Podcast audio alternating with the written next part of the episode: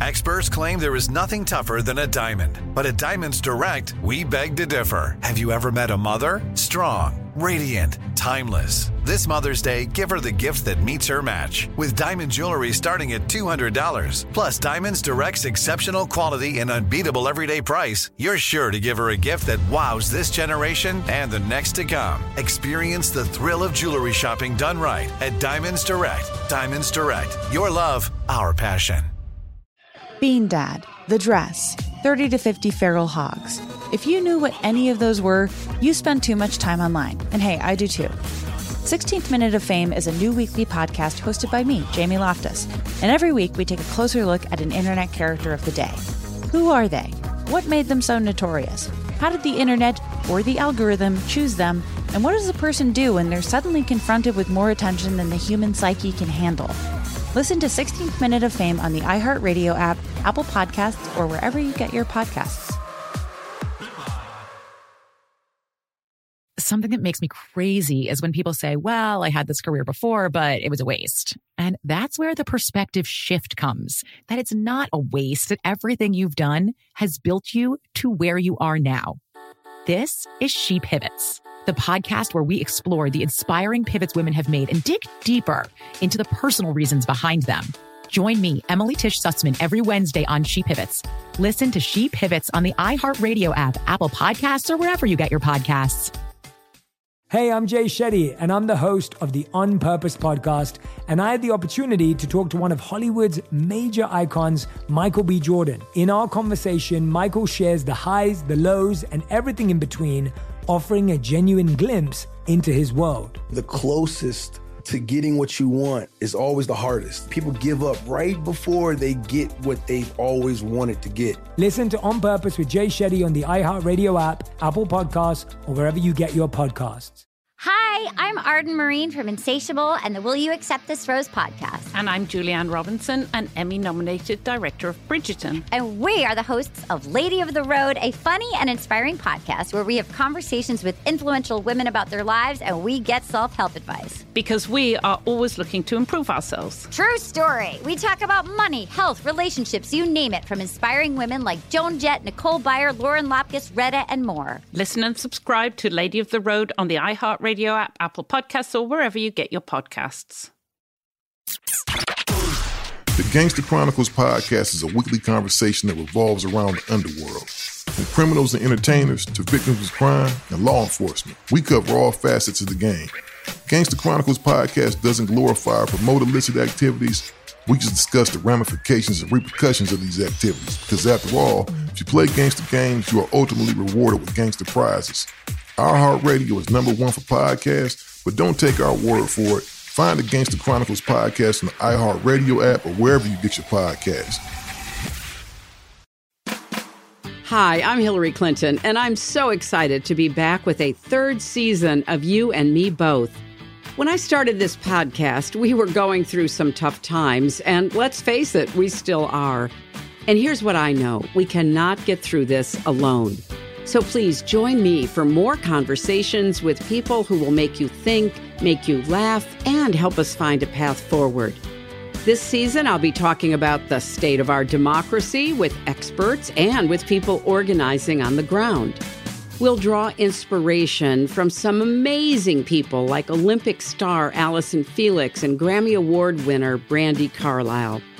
And we'll get into the hard stuff with writer Cheryl Strayed and my dear friend and colleague Huma Abedin. So join us, listen to you and me both on the iHeartRadio app, Apple Podcasts, or wherever you get your podcasts.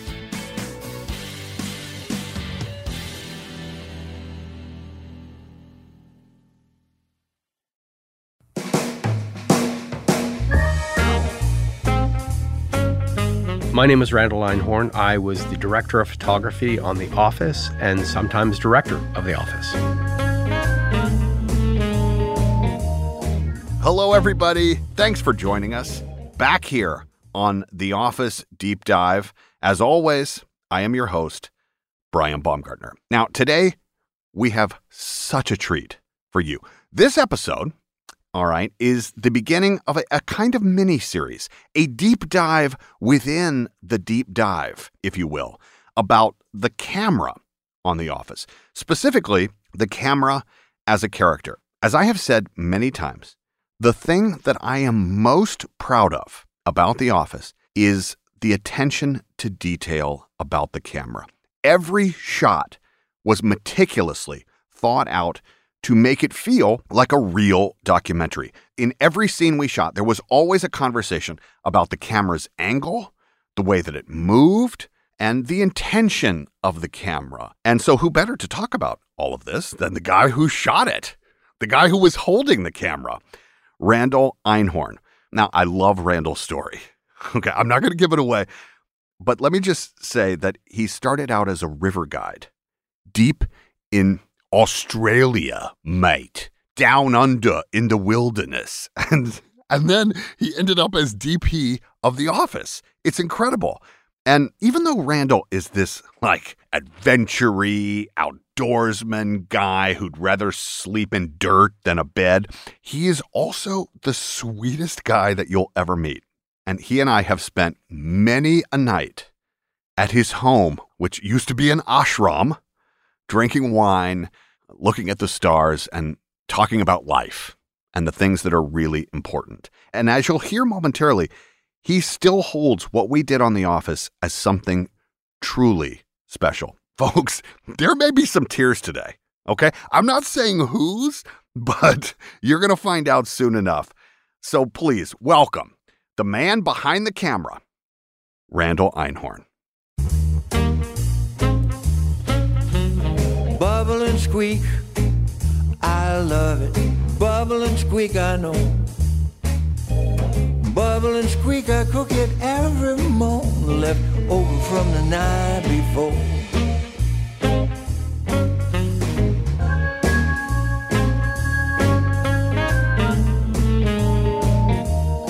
I mean, you know how it is. The here you're over there. It's just been crazy. I just came up for air myself. I just I did a pilot for HBO Max that I just finished shooting on Friday. Yeah. You know, pilots. Is it good? Oh, it's really good. It's Really? good. Yeah. They're doing 80 shows in the next uh this thank you. Your volume's on the left here. Okay. No one has adjusted the volume yet. I'm gonna He tells you everyone watch that me. it's on the left. You watch me. If I get too much of you, I just just do this on the left. Oh, that's the one on the right. Hello. See, I didn't hear you. Got nothing. Hello? man. Nothing, at all. You can't hear it at all. I can hear you now. God, I turned you back up. bless it. Um, So it's HBO Max. They've got 80 new shows that they're doing next year, and mine was, I hope, one of them. Have you seen Lodge 49? no. Um, I mean, unless that makes me sound dumb, and then yes, I have, but I don't remember much about it. Remind me. you haven't seen it. I haven't seen it. Nobody watched it. It was an hour on AMC. This feels weird talking to you, Right? looking at you with through the, the microphone and the headphones. Why? We're just having a chat. um, what did you do? Lodge Forty Nine. I did the pilot for that on Oh. AMC, and that was an hour, and it was on just bef- after uh, Better Call Saul. Here's my issue. AMC is just confusing to me, and I'll tell you why. The reason is they do remarkable shows, Mhm. but I never understand when it's things are on. Right. Yeah. So I just eventually, but I'm the schmuck that like I'm like, oh shoot, Better Call Saul has had four episodes, and then I go buy them, Yeah. on Amazon or whatever. So I'm I'm I guess I'm contributing to their bottom line. You certainly are. Thank you very much. Maybe they yeah. You should do that for Lodge 49. Go buy Lodge that. 49. Go buy it. Um all right, so now you're a big time Hollywood director or super, producer. Super big time. Really actually. It big sa- It says time. on my card. If I can draw Randall Einhorn. super big time. Super big time. Super big time. Does anyone ask you like, "Oh, is this your production company?" And you're like, "No, I'm just super big time." Just super big time. I actually have a co- production company name finally Uh huh. because I have I sold three pilots this year. Um, Sad Unicorn. Sad unicorn. Yeah, because a Einhorn is a unicorn. And why is it sad? Because it's funny when a unicorn is sad, right? That might be the best production company name that I've ever heard. Sad unicorn. Sad I like unicorn. it. Yeah. I will say I don't know why the only other name that is popping into my head that that I think can compete with Sad Unicorn is Bad Robot. I Bad, think that's Bad Robot's good. Bad Robot. That's a really good. That's name. a really good one. I also thought about uh, Misery Loves. company. Mm, there you go. That sounded But like a C- game show. CO on the end. You have. All right, I'm going to say that. I was about to compliment you, but No, do I don't. that. Nah, it. I don't Do feel. I don't feel quite. I'll look away. Um, no, I don't. I don't feel quite ready. Um, all right. So now you're this big time, super big time, super big super time. big time. Sorry, Mhm. super big time. Um, writer producer. What were you doing prior to the years 2005 ish, four ish, five ish? What were What were you working on then? So I came in. The reason I got to the office is I was DPing some extreme sports stuff. Um, Okay. Snowboarding with Shaun White and Jeremy Jones, who are snowboarders, Yeah. and Jackson Hole. And Ben Silverman decided that I was the guy to shoot the office because I can shoot outdoor extreme sports. So therefore, you should shoot the office because you've I mean, I, I came from outdoor ad- adventure sports. I came from the Eco Challenge, and then I was a DP on Survivor as well. The whole time. No, the first season of Survivor. The And- first season. Yeah, DP the first one, and then I ended up, you know, being operator on six more. Wow. hmm So I came from outdoor adventure pursuits, and then I ended up in a fluorescent uh, office Right. And did you work with Ben? How did you know Ben? because Ben came to Jackson Hole while I was shooting this extreme sports stuff, and decided I was the guy. And so he went to Greg and said, "This is our guy." Yeah, this is our guy.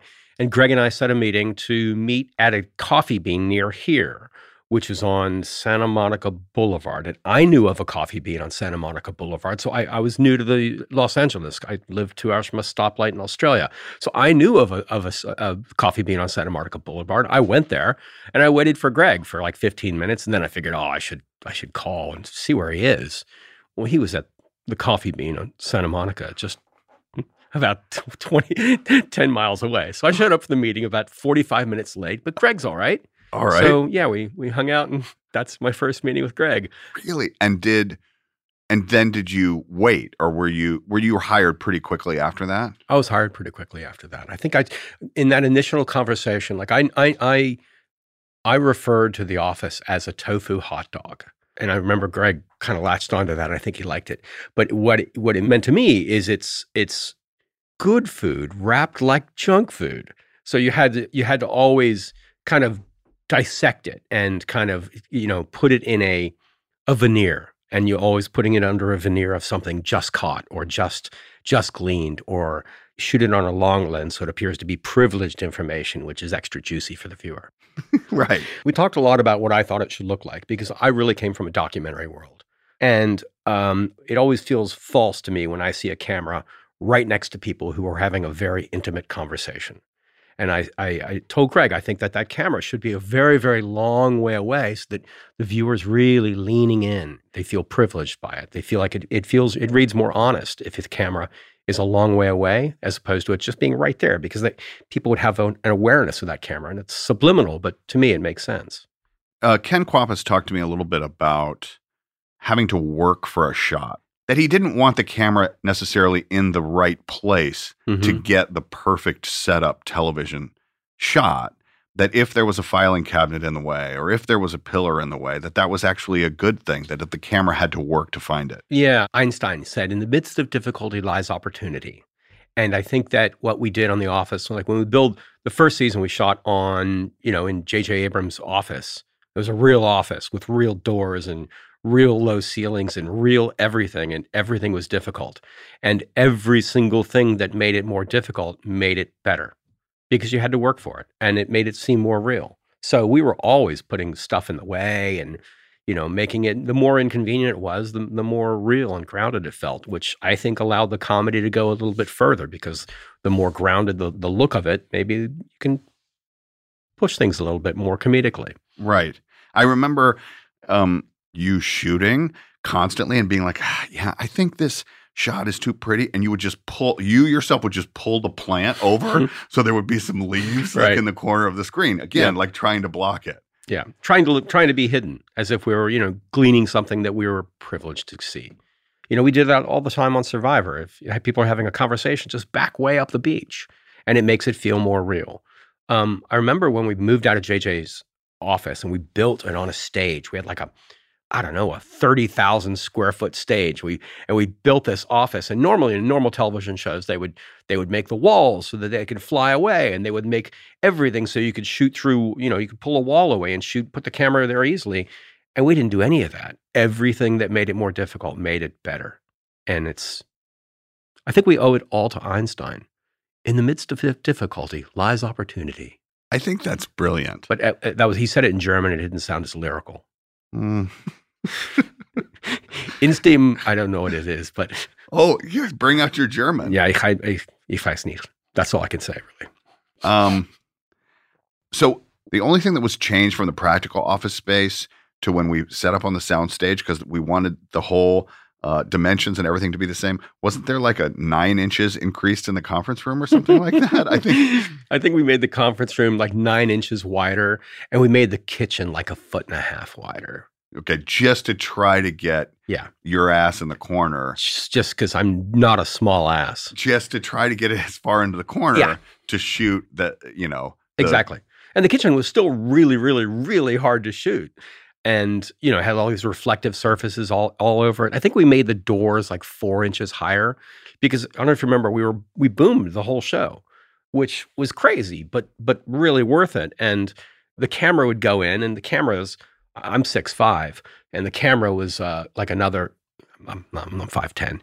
I thought you'd pick up on that. Anyway, you think of me as six five, right? I do. I think of you as six five. six five, like one eighty. yeah, that's how I think of myself too. Anyway, um, you know, I'm five ten, and the camera would be another, you know, four inches above my head. Sure. and then and then the boom would come in the room over my head. So we had all the, you know, entering a room was always a an adventure. Yeah.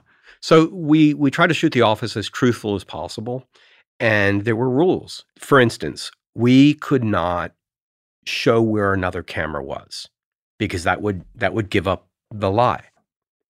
Like in, in other words, if some if a camera is standing in a, in a doorway, um, and another character comes to that doorway, and I'm over the shoulder of that character, we would never show that character standing in that doorway because there should be another camera there. So we would never show a big wide shot of a room that is completely conventional in all television. You would see the wide and then you would see the tights.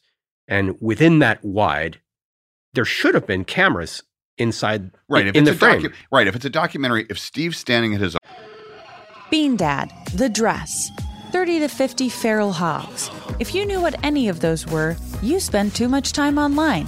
And hey, I do too. 16th Minute of Fame is a new weekly podcast hosted by me, Jamie Loftus, where every week I take a closer look at an internet character of the day. Who were they? What made them so notorious? Why did the internet choose them? And what does a person do when they're suddenly confronted with more attention than the human psyche can handle? I'll be talking to internet historians, experts, and yes, the main characters themselves to get a fuller picture. Because I think that even outside individual experiences, a character of the day tells us something about how the internet worked at that time and how the attention economy developed into the freaky three headed dragon it is today. Together, we probably won't be able to properly log out, but we can take a walk down scary internet memory lane and see one day a little more clearly. Listen to 16th Minute of Fame on the iHeartRadio app, Apple Podcasts, or wherever you get your podcasts. Something that makes me crazy is when people say, Well, I had this career before, but it was a waste. And that's where the perspective shift comes that it's not a waste, that everything you've done has built you to where you are now. This is She Pivots, the podcast where we explore the inspiring pivots women have made and dig deeper into the personal reasons behind them. Join me, Emily Tish Sussman, every Wednesday on She Pivots as I sit down with inspiring women like Misty Copeland, Brooke Shields, Vanessa Hudgens, and so many more. We dive into how these women made their pivot and their mindset shifts that happened as a result. It's a podcast about women, their stories, and how their pivot became their success. Listen to She Pivots on the iHeartRadio app, Apple Podcasts, or wherever you get your podcasts. Bring a little optimism into your life with The Bright Side, a new kind of daily podcast from Hello Sunshine, hosted by me, Danielle Robay. And me, Simone Boyce. Every weekday, we're bringing you conversations about culture, the latest trends, inspiration, and so much more. Thank you for taking the light, and you're going to shine it all over the world, and it makes me really happy. I never imagined that I would get the chance to carry this honor and help be a part of this legacy. Listen to The Bright Side on America's number one podcast network, iHeart. Open your free iHeart app and search The Bright Side. Hi there, I'm Bob Pittman, Chairman and CEO of iHeartMedia. Welcome to Math and Magic Stories from the Frontiers of Marketing. This week I'm talking to the one and only Ryan Seacrest. Love the connection to people. I think at the core, what I get excited about, what gets me up in the morning, is connecting with people in an unscripted, unvarnished way. Is getting to to say something to them, hear back from them, know that I'm part of the routine, and I look forward to getting on the air. I look forward to it. In these exciting times, we're looking to the math, the strategy and analytics, and the magic, the creative spark, more than ever. Listen to Math and Magic on our very own iHeartRadio app, Apple Podcast, or wherever you get your podcast. Office, and someone is filming Steve, and then we cut, we go back, and then we have a camera that's shooting over Steve to the rest of the of of the people in the bullpen watching, you should see a camera man standing behind them. Yeah, and, and the the rule that we came up with is if it could have possibly been done by being really skilled verite documentary cameramen, we could do it. If not, we shouldn't do it. Right. Um, and so we always we always tried to figure out another way of doing it, and I think that that made it cooler. It So made cool. it made it so much more challenging and and more interesting. But we had rules. We had rules that we would not break. Did you ever catch a cameraman? We would whip through each other at times, but we would hope that n- you would never use the take where we whip through each other. Um, but we would also just duck, and Matt would know that I have to duck down, or I would he would duck down when I'm whipping through him. Do you remember one of your favorite examples of doing that? There are so many. We were always we were always hiding. We were always Right. hiding from each other because we were shooting 360, which is a tricky thing about lighting. That said, is we we were just using the fluorescent lights to make these scoops, these light scoops to send out a soft wash. Um, I don't Well, really. wait, wait, say that again. These light scoops to send out a sh- soft wash. So we had these. That is. Wait, say that again. We had these. We made these mylar box, these boxes out of cardboard with mylar inside of them, and a piece of diffusion. And you would stick that mylar that you'd stick that box on a light, and that's the light that would send out a nice soft wash to the rest of the room. But not on a fluorescent. We weren't really using fluorescents. We were really using fluorescents. Yep. Unbelievable. Yep. Get you fired from other shows. Well, that's that's what you're supposed to do. Yep. On our show, do whatever would get you fired on other shows. I didn't know any better, so it all worked out.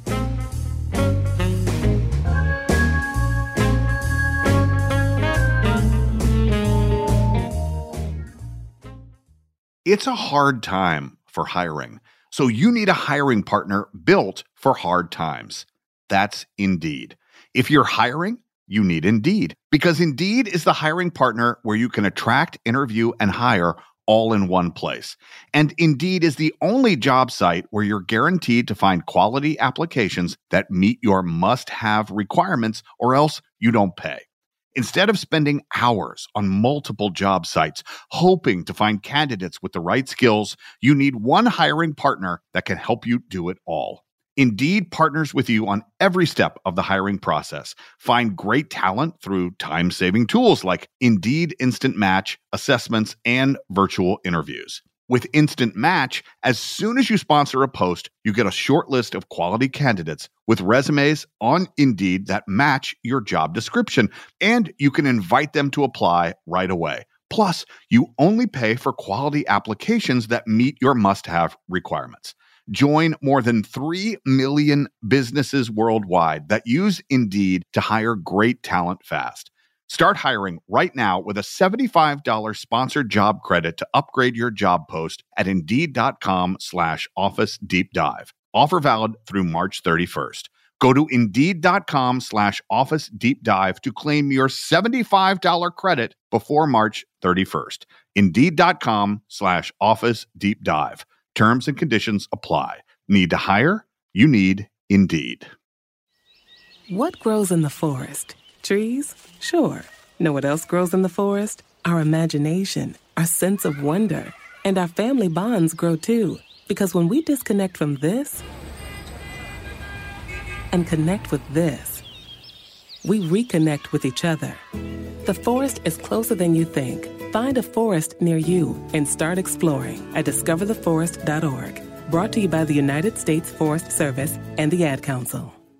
Hello and welcome to our show. I'm Zooey Deschanel, and I'm so excited to be joined by my friends and castmates Hannah Simone and Lamorne Morris to recap our hit television series New Girl. Join us every Monday on the Welcome to Our Show podcast, where we'll share behind the scenes stories of your favorite New Girl episodes, reveal the truth behind the legendary game True American, and discuss how the show got made with the writers, guest stars, and directors who made the show so special. Fans have been begging us to do a New Girl recap for years, and we finally made a podcast where we answer all your burning questions like Is there really a bear in every episode of New Girl? Plus, each week you'll hear hilarious stories like this. At the end, when he says you got some Schmidt on your face, I feel like I pitched that joke. I believe that. I feel like I did. I'm not a thousand percent. I want to say that was I, I, I tossed that one out. Listen to the Welcome to Our Show podcast on the iHeartRadio app, Apple Podcasts, or wherever you get your podcasts.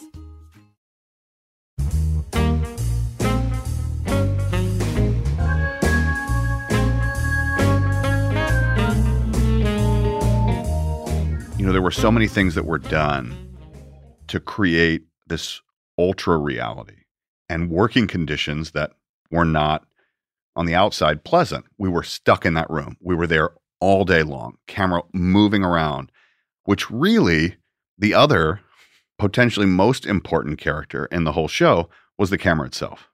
In terms of creating that family and everybody there, it was the camera guys and one boom operator. We were all in there together. Yeah. We were just, you know, fitting in where you could get in. I mean, because so so much of that place was not not an easy place to move. It wasn't convenient, but it was awesome. I mean, being able to work all that out, and you know, I, having come from a, a, a cinema verite style documentary style, while I had done a shameful amount of reality TV, it wasn't my flavor of choice. It was just something I had done. So I was really used to just trying to fit in where we could get in, and like you know, uh, other operator and, and then DP and then director of the show, Matt Sohn, we had shot a bunch of reality go- together. You know, they talk about the line when you know the line is is and, and cameras want to be on one side of the line or another. They don't want to be on either side of the line because one person's face will be looking left to right, and you want the person they're talking to's face to be looking right to left if you're on either the wrong side of the line, you'll end up with two people looking left to right, and it won't look like they're having a conversation. So we always paid a lot of attention to the line, but it's also that one thing that we just kind of were so versed in because you have to be. When you're telling a, st- a story that is truly caught, that line comes very naturally. So blocking scenes was a blast, and it was so much fun. Just Matt and I just looking at each other and the boom boom person operator looking at us like, okay, where do I go? um, that's not my problem, right? Because you're a sound guy, right? But a a ton. You bring up a great point that a ton of our rehearsal time was really about not blocking of actors, but blocking of the cameras. And and in every show, you you have to you know figure out where the camera is and how it's moving. Right. but the intricacies of that to make sure that you could capture the action was truly masterful. Well the, we, I, I, think we spend a lot we spend a lot less time on that on the office blocking blocking camera and blocking you know for me the best way of of gleaning a scene on the office was everybody be where there would be and i will shoot what i can. And that's kind of how we did it. And i remember harold ramis came in and he everybody's so excited. Harold Ramis is on our set. Oh my God, it's Harold Ramis on our set. And he spent like a week extra just blocking the show. And there was a point where, you know, a rehearsal was done and he had a theory of how it would be blocked. And you know, Matt and I just kind of stood back and used our fingers as if they were cameras. And you get this, I'll get this. Great, we'll cross the line here. We'll come over there. We'll come around here. You don't need to duck because I'm zooming through you to get this line, and I'll duck for you to zoom through. And Harold looked at me and he says, I should just throw my plans out, right? I'm like, no, Mr. Ramis, it's a real privilege, sir. To I'm so happy to hear. I'm sure all that work you did in there was great. He says, and we, he says, okay, I'll, I'll keep it for a little bit.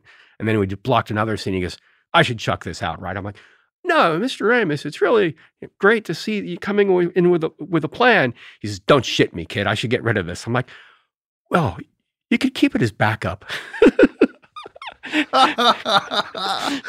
oh my gosh, that is amazing. Yeah.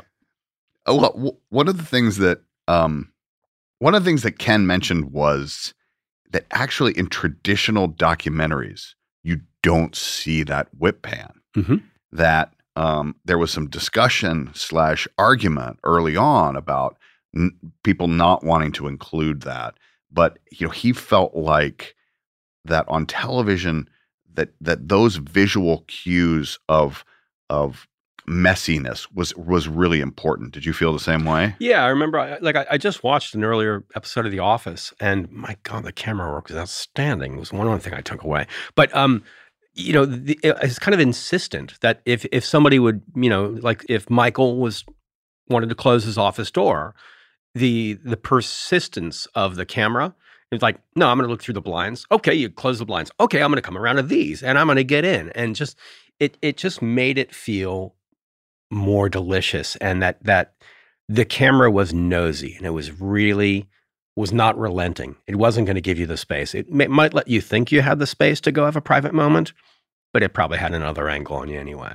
But that but that's what I mean about the camera being a character itself, that it was an active participant in the action. Yeah, it, it's certainly, you know, I, I, I definitely feel like the camera was was a character in the show. And some of the some of the best direction I ever got from directors was the type of direction you would give an actor.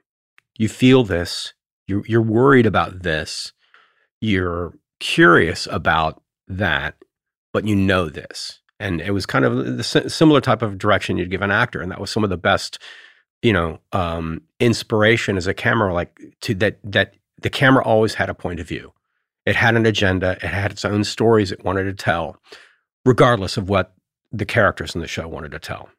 That was the thing that I was the most proud of, I think, of everything in the show. How much care and thought was put into the camera and not just their attitude, but the camera as it related to the other characters in the space.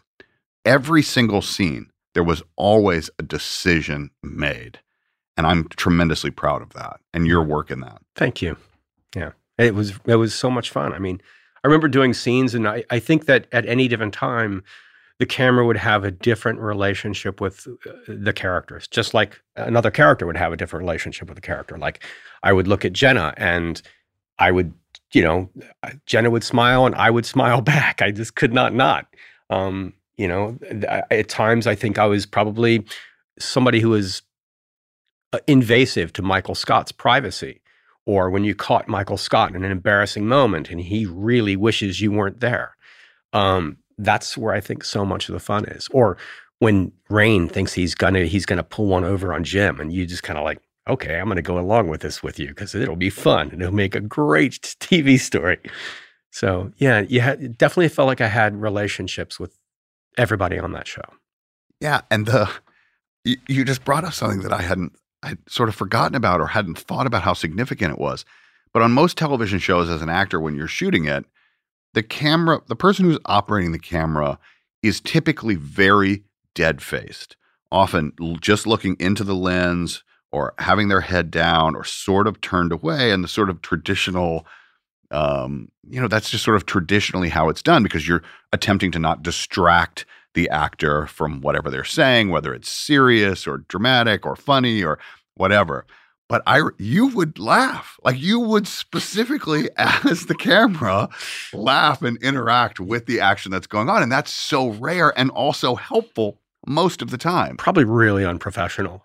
well, no, but I think no, but I think that was part of it. I mean, Yeah. I think it actually we talk about the camera as the character, but it, it really was you. I mean, it really was the operator of the camera who was that character, much like you know, the quote unquote documentarian who was usually the director who was asking questions during the talking head. That's fascinating. I never thought about that before, but your laughing and total lack of professionalism was actually a benefit. It's unbelievable. That and the, the the terrible lighting I do. The terrible lighting. I mean, right? I, I don't know. I, um, you know, for me, form follows function. The fact that you're, you're the camera has a point of view and it's really trying to discover things and it has its own agenda. That informs why that show looks that way, which is other shows that I do don't have that look. It's really important for me to try to find the right look for any show I'm doing and being a character in that place investigating what the stories that are going on informed to me how that show should look. it's really documentary, right? I mean, Yeah. it, it was really about trying to find all of the elements of making a documentary. In a true documentary, it's being put together solely in the editing bay. Mhm. And the story that's happening actually in real time that you don't get retakes of, you, you get what you get. Mhm. Whereas in this, you were really telling the story in the moment visually. That then, you know, we take the best takes and we do, but but but how that story is told is influenced way more by you as the operator of the camera than in post. The editors might disagree, but I, I, I think the attitude that the camera has on set is certainly how the story is told. Do you think the editors would disagree? No, no, I don't. I'm just giving them a dig. No, I, no, I, I think they loved, they enjoyed that attitude, and they always would would cut that attitude in there because I think that was a a really a, some a special sauce that no other show had. Yeah. And although we didn't shoot a whole lot of oneers, right? So one shot that carries us through an entire scene that you can't really cut up. You you really were oftentimes by connecting, as you said, Jenna to John. We see John, and then we see Rainn looking at John, looking at Jenna, and you you see the realization from all of those characters what's happening in that moment. It's not an Orson Welles, however many minutes a Right. oneer, but you're still creating the story that an editor can't change. We did we did do a lot. I mean, I always tried to do a lot of oneers because I thought they told so much. They gave so much background as to where everybody was, and and things just would often line up so beautifully. Um, I, I really enjoy those things where you see Steve go into his office and the camera try to go into his office and he just shuts the door and then he just shuts the blinds and then he just shuts the other blinds and then he goes around to the other, you know, the, I, I really enjoy that. It, it tells me what the camera's thinking in a really cool way. Do you remember any happy accidents or things that happened in oneers that you you would not have Bean Dad, The Dress, 30 to 50 Feral Hogs. If you knew what any of those were, you spend too much time online. And hey, I do too. 16th Minute of Fame is a new weekly podcast hosted by me, Jamie Loftus, where every week I take a closer look at an internet character of the day. Who were they? What made them so notorious? Why did the internet choose them? And what does a person do when they're suddenly confronted with more attention than the human psyche can handle? I'll be talking to internet historians, experts, and yes, the main characters themselves to get a fuller picture.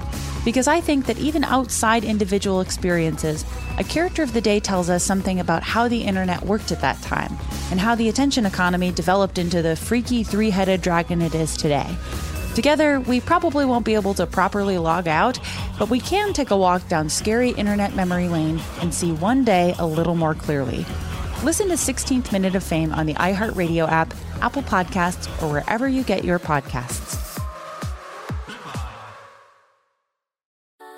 Something that makes me crazy is when people say, Well, I had this career before, but it was a waste. And that's where the perspective shift comes that it's not a waste, that everything you've done has built you to where you are now. This is She Pivots, the podcast where we explore the inspiring pivots women have made and dig deeper into the personal reasons behind them. Join me, Emily Tish Sussman, every Wednesday on She Pivots as I sit down with inspiring women like Misty Copeland, Brooke Shields, Vanessa Hudgens, and so many more. We dive into how these women made their pivot and their mindset shifts that happened as a result. It's a podcast about women, their stories, and how their pivot became their success. Listen to She Pivots on the iHeartRadio app, Apple Podcasts, or wherever you get your podcasts. Bring a little optimism into your life with The Bright Side, a new kind of daily podcast from Hello Sunshine, hosted by me, Danielle Robay. And me, Simone Boyce. Every weekday, we're bringing you conversations about culture, the latest trends, inspiration, and so much more. Thank you for taking the light and you're going to shine it all over the world, and it makes me really happy. I never imagined that I would get the chance to carry this honor and help be a part of this legacy. Listen to The Bright Side on America's number one podcast network, iHeart. Open your free iHeart app and search The Bright Side. Hi there, I'm Bob Pittman, Chairman and CEO of iHeartMedia. Welcome to Math and Magic Stories from the Frontiers of Marketing. This week I'm talking to the one and only Ryan Seacrest. Love the connection to people. I think at the core, what I get excited about, what gets me up in the morning, is connecting with people in an unscripted, unvarnished way. Is getting to to say something to them, hear back from them, know that I'm part of the routine, and I look forward to getting on the air. I look forward to it. In these exciting times, we're looking to the math, the strategy and analytics, and the magic, the creative spark, more than ever. Listen to Math and Magic on our very own iHeartRadio app, Apple Podcast, or wherever you get your podcast. Been able to get if you had shot it differently. We certainly tried to shoot like the Jim and Pam kiss. I was so far away from them. Ken Okay. Kwapis was directing, and I was in the kitchen, and all the lights were out, and we just had barely, barely light on, and it was a really long lens shot. It was probably 300 millimeter long lens shot. And it's really so. It it just felt it felt so real, and I remember doing it. It was like you know I was actually getting choked up. And I knew very well that I was John Krasinski and, and Jenna Fischer, and that there was craft service just out the out the door. And I would see John and Jenna there in a minute, but I would still get emotionally involved. I would get invested because it it to me what I was shooting looked real, and I was with those characters, and it all felt real. Yeah, that's amazing. Yeah. Well, that was beautiful. My, my um what I was thinking of was not nearly as sweet as what you said. We tried to do kind of a oneer. I don't think it was actually a oneer, but in stress relief, in the episode where the fake fire drill happens, where Mhm. Dwight Oh, lights yeah. the fire, and we try to do that. Yeah. And I don't know if you remember this, but there's a shot where Kevin, me, I'm running through the off. Yep. I'm running through the kitchen to go from the. I've just raided the vending machine, and I'm running through the kitchen, and I shoulder you. I, I nudge you. You go down. Yep. On the gr- on your ass on the ground. And Chris Workman, who was the camera assistant, huge, beefy, very strong guy, reaches down, picks you up by the shoulders. You stand back up with the camera and keep filming. Yeah. And that that stayed in. Oh man, I was so proud of that. Of He- you and more of me, but of you. And most, I was really proud of Chris. I mean, he picked me up like I, I'm not small. No, and the no, you- camera is not small. Um, and he just picked me up with one arm, and I'm like, "Did I fall down?" I'm like, "Yes." And he kept rolling, and it is in the show, and it's great. It felt so real. I remember, I remember, I'm backing up, backing up, backing up, backing up, not fast enough. Boom! Up, I'm up again. Thank you, Chris. Yeah, it's funny because like on on normal on normal TV shows, where there's always a guy who's guiding you backwards. And I never wanted it. I was always weirded out by somebody guiding me to where I should be because I always, I always kind of look, half look behind me and half look through the viewfinder, and just normally it's a, a grip who's doing that, and I never wanted that. I never, never allowed that. But Chris was there that day. He was there. He totally caught me. I think maybe he was opening the door for me as well because I was Yes, rushing was the backwards. you were rushing backwards. There Yeah. was the door. We kind of got mistimed because the door was, I don't remember, but I shouldered you Yeah. and thought, uh oh, that's bad. And then realized we were still going and I kept going. we were still going. I remember also there was a time there was um on the basketball episode. Yes. John got his nose a bloody nose and the story was he was supposed to get a bloody nose but he actually really got a bloody nose. So I'm I'm rushing right in there because John's bleeding and I'm shooting it. and he he stayed with it. He's like, okay, all right, we just cut now because my nose hurts. but I remember we just all rolled with it. I also remember up on the roof, Dwight and Michael were throwing a watermelon off the roof onto a trampoline to try to hit Stanley's car. And they didn't think they'd be able to hit Stanley's car. But, and we thought, okay, we're going to have to do this with visual effects and it's going to be a fake watermelon. It's going to smash on a car. And we're, we're all, you know, leaning over the roof in harnesses and they throw the watermelon off. It hits the trampoline and hits Stanley's car and dents the roof. And it was a real, it really happened. So I just panned back up to them and they just kept going with it. It was, it was fantastic. Um, there was another thing that has come up. Talk to me a little bit about the positioning of the talking heads and and where certain characters were shot and if there was there a reason for which direction? There was, and and I don't know if you know everybody else and anybody ever got this. It just meant, meant something to me, and that was, you know, everybody was shot um, pointing into the office where Leslie was sitting, so in front of Stanley, except for Jim, because I thought that Jim was the one person who was going to leave that place. And they had something bigger they wanted to do. And so Jim got to his position was looking out the window and the parking lot and the sun. And eventually, once Jim and Pam got together, then Jim and Pam were both in front of the windows because they're both going to leave this place and go to someplace better. It's awesome. I love that. That's like a what do they call it? The kids? An Easter egg. That's an Easter egg for the kids. That's an Easter egg. Yep.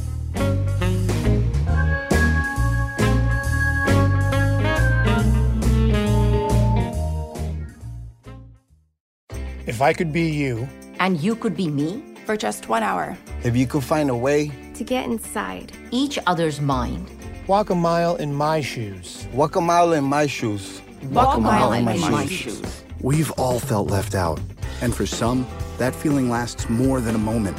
We can change that. Learn how at belongingbeginswithus.org. Brought to you by the Ad Council. Walk a mile in my shoes.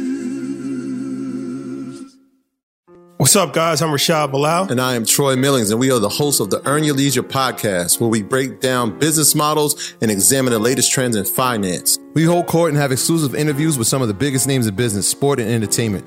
From DJ Khaled to Mark Cuban, Rick Ross, and Shaquille O'Neal.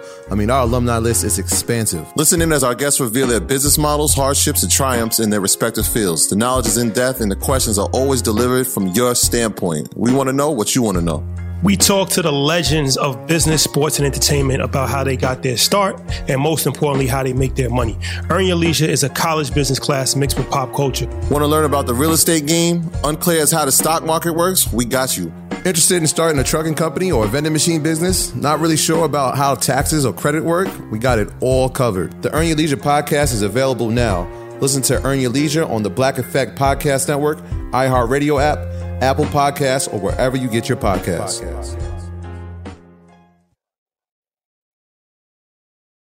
Look through your children's eyes to see the true magic of a forest. It's a storybook world for them. You look and see a tree. They see the wrinkled face of a wizard with arms outstretched to the sky. They see treasure in pebbles. They see a windy path that could lead to adventure.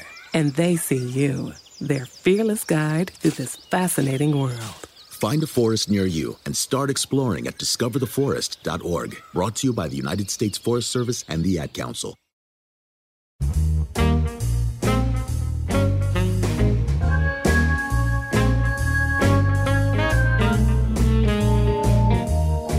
So you were telling stories in the reality world and then, you know, being the director of photography and, and holding the camera. But then now you move into directing Mhm. for your first time. So what was the first thing you directed? You know, I was it was The Office because Greg said you're telling jokes with a camera. I'm like, "I'm trying to. He says you should direct some. So I'll try to. And Greg started, you know, insisted that I start directing. And, And you started with the webisodes, right? no, No, it started with um first one I did was I think I'm right. mm, The accountants. Los Contadores. Los Contadores. Oh, I thought I thought I was I thought I did an initiation, Ben Franklin, and then Office Party. I thought it was after that.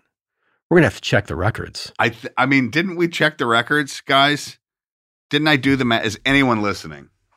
I think I'm right. I think the accountants was first, but it doesn't matter. So NBC and Ben and Greg, um, this idea is hatched or a request is made from the network that while we're not shooting one summer, we want to continue um, to tell stories of other cast members who maybe don't get as much attention during some of the episodes. And we created uh, the first ever digital streaming series for a network, which was called Los Contadores. Los Contadores, The Accountants. And you directed that. Yeah. Um, how was that different? Or what did you think doing it? Well, I remember that it was done without resources, None. none whatsoever. Um, I shot it on a camera you could buy at uh, Target. It was like a, a fifteen hundred dollar camera. I was pulling my own focus. I think I had a, a, a gaffer and a, and a and a grip, and that was it. We had nobody else, and so I shot it with one camera, and I directed it, and it was really fast and it was really fun, and I love the accountants. I mean, that's the cool.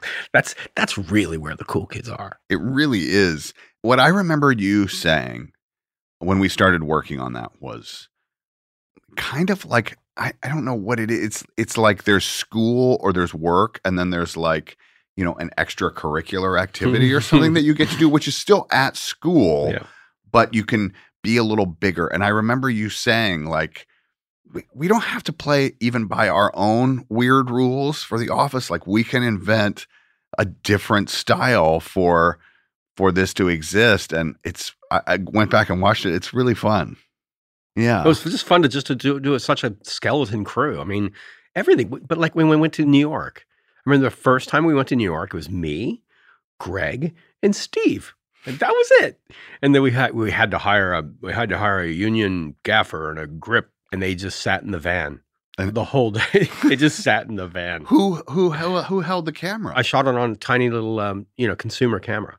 you did. Yeah, we just take like a three thousand dollar camera there, and it just sticks in my bag. You just put it in your suitcase Mhm. and took it on a plane with Steve Carell and Greg Daniels and shot shots outside of New York City. Yeah, because New York City looks beautiful, and anything you could do to it to, in, in a lighting sense is probably going to screw it up. So we just shot what was there.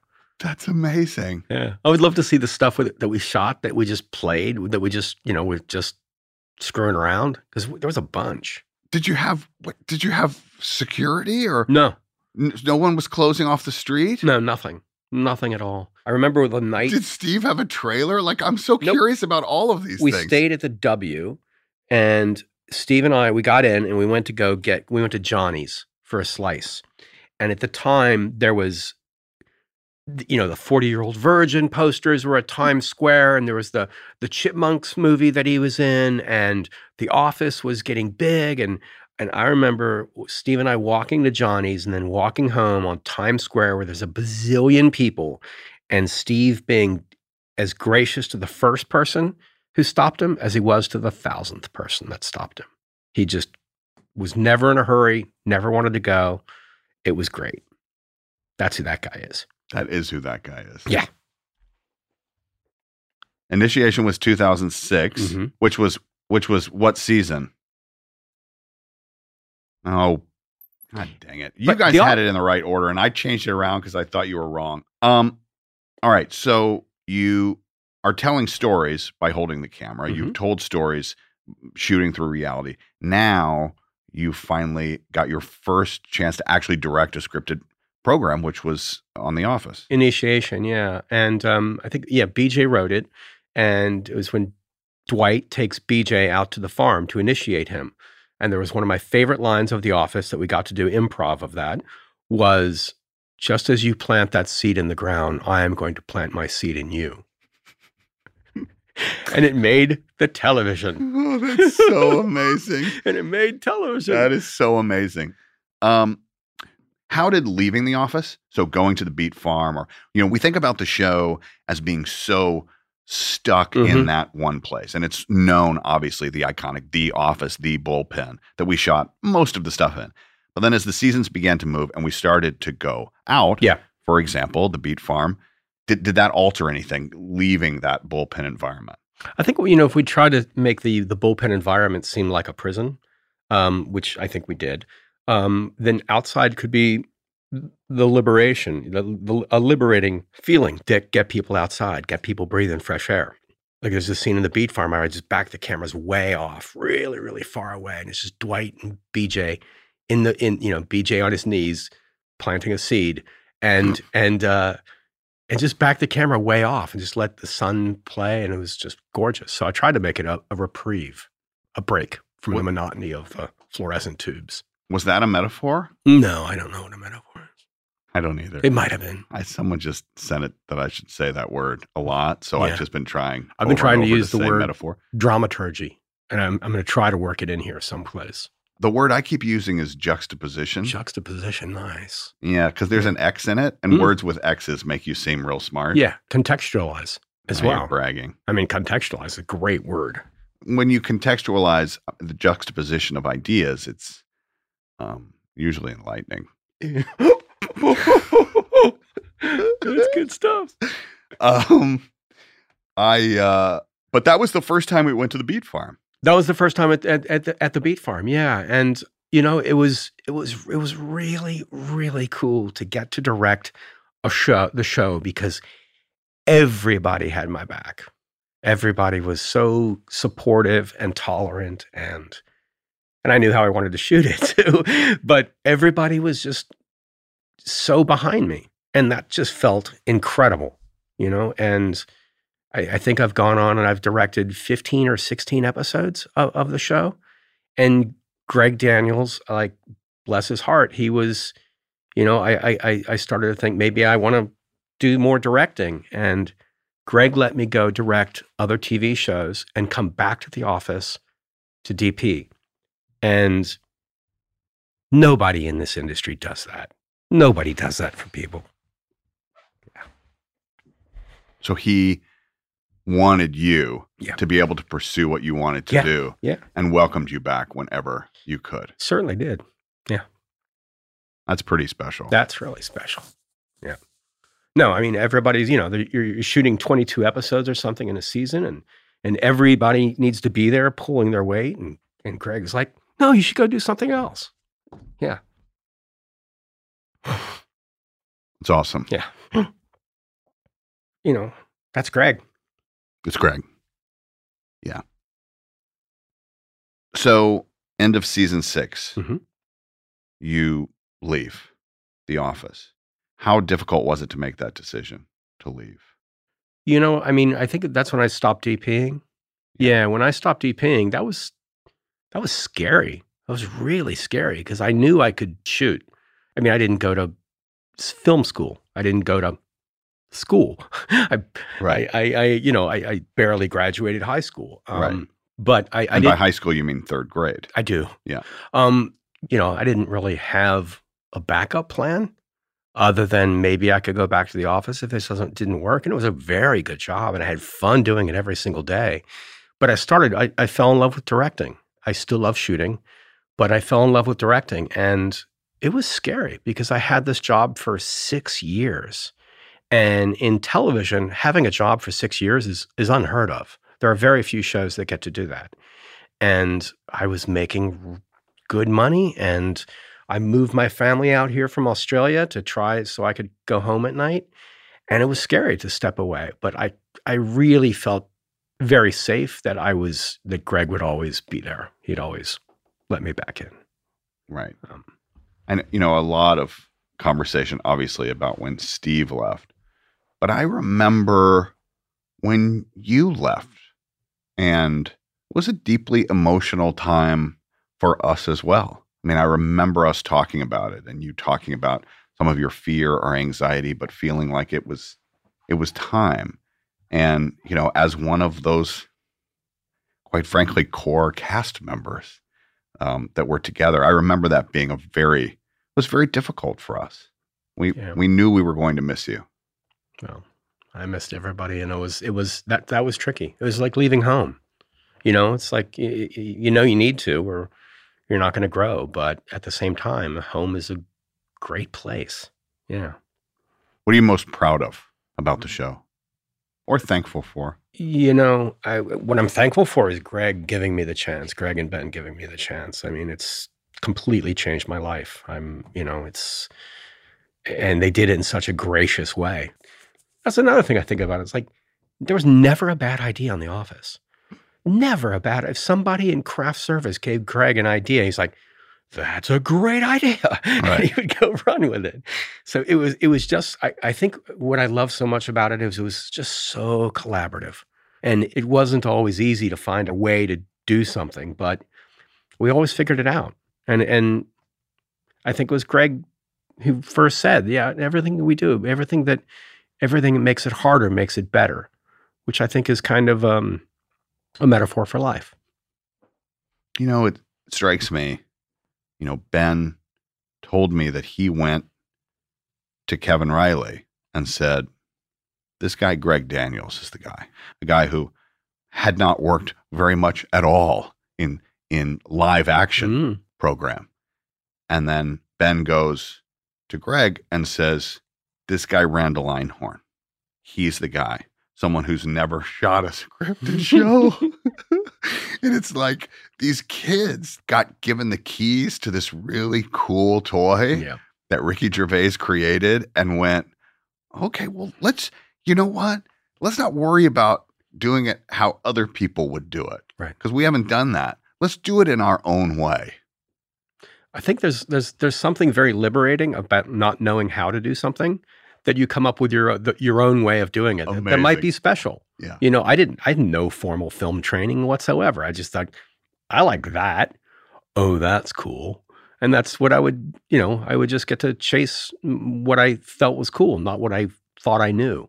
Yeah, the notion of hiring a documentarian to be the documentarian on a scripted TV show when you dissect that, I, I don't know that that's necessarily the wisest choice, but it really worked. And I think obviously Ben saw something and, and Greg saw something. And it's not necessarily the choice that I think 99.999% of people would ever make. But they did. They did. Where do you think you would be right now if The Office had never happened? Oh, Australia? Probably The out- Australia. the outback, Being the outback, mate. Yeah. I love Rainn. I remember Rainn used to make fun of my accent, which I don't hear. Do I Oh, have? You do have an accent. Now, you, when you listen to this, you'll be like, oh, yeah. I mean, No, but Rainn, Rainn's, mate. There I was. It was beautiful. Caught a wild boar, mate. Gorgeous, beautiful. so amazing. Um, I, I just want you to know that I think the work you did in creating the vision of this show and the aesthetic is truly awe inspiring. Thank you. Yeah. And all of your success um, is well deserved. Even though you're an idiot reality guy, um, you turned out to be pretty dad gum smart. And and I love you, man. Thank you. I love you too. I was a pretty unhappy reality guy. Yeah. It was my first scripted job, and I've I was really lucky. All right, awesome. Anything else, you guys? That was fun, dude. Can't believe I teared up because Greg got me. he- But I- I Yes! can. I can't believe it. Did it?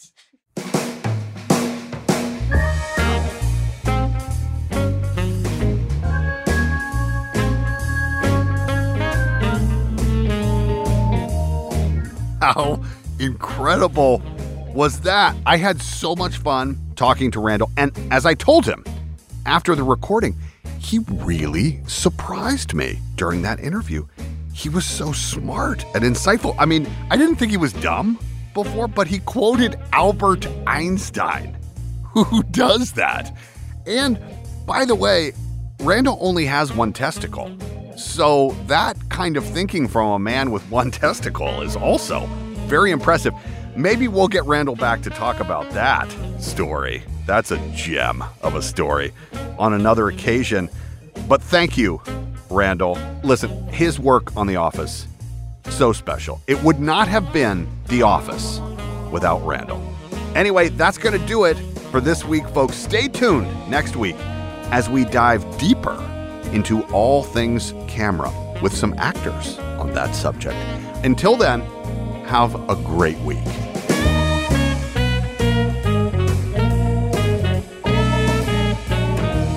The Office Deep Dive is hosted and executive produced by me, Brian Baumgartner, alongside our executive producer, Ling Lee.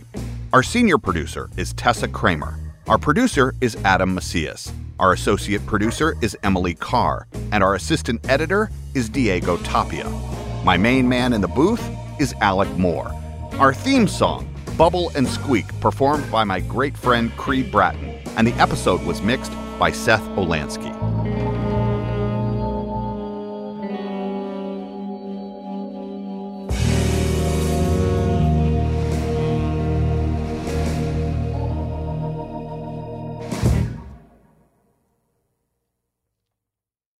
The Black Effect presents. I didn't know. Maybe you didn't either, but the history of black people ain't rooted in slavery. Oh no, it's royalty, not despair. B dot here, and every day in February, I will give you a black history fact that I didn't know. And maybe you didn't either. It's a rugged, ratchet, realistic look at history. Listen to I Didn't Know, Maybe You Didn't Either on the Black Effect Podcast Network, iHeartRadio app, Apple Podcast, or just wherever you get your podcast from. Hi, my name is Cassidy Zachary. And I am April Callahan. And we are fashion historians. Yep. And co hosts and the creators of the podcast Dressed, the History of Fashion, which is dedicated to investigating the significance of dress from throughout history and around the world. And we are so excited to bring you a brand new season celebrating groundbreaking fashion figures and exploring the history of everything from corsets to blue jeans. Dressed, the History of Fashion is available on the iHeartRadio app, Apple Podcasts, or wherever else you listen to your favorite shows. New episodes drop every Tuesday and Thursday. The art world, it is essentially a money laundering business. The best fakes are still hanging on people's walls. You know, they don't even know or suspect that they're fakes. I'm Alec Baldwin, and this is a podcast about deception, greed, and forgery in the art world. I just walked in and saw this bright red painting, presuming to be a Rothko. Of course, art forgeries only happen because there's money to be made. A lot of money. I'm listening to how what they're paying for these things. It was incredible amounts of money. You knew the painting was fake. Um. Listen to Art Fraud on the iHeartRadio app, Apple Podcasts, or wherever you get your podcasts.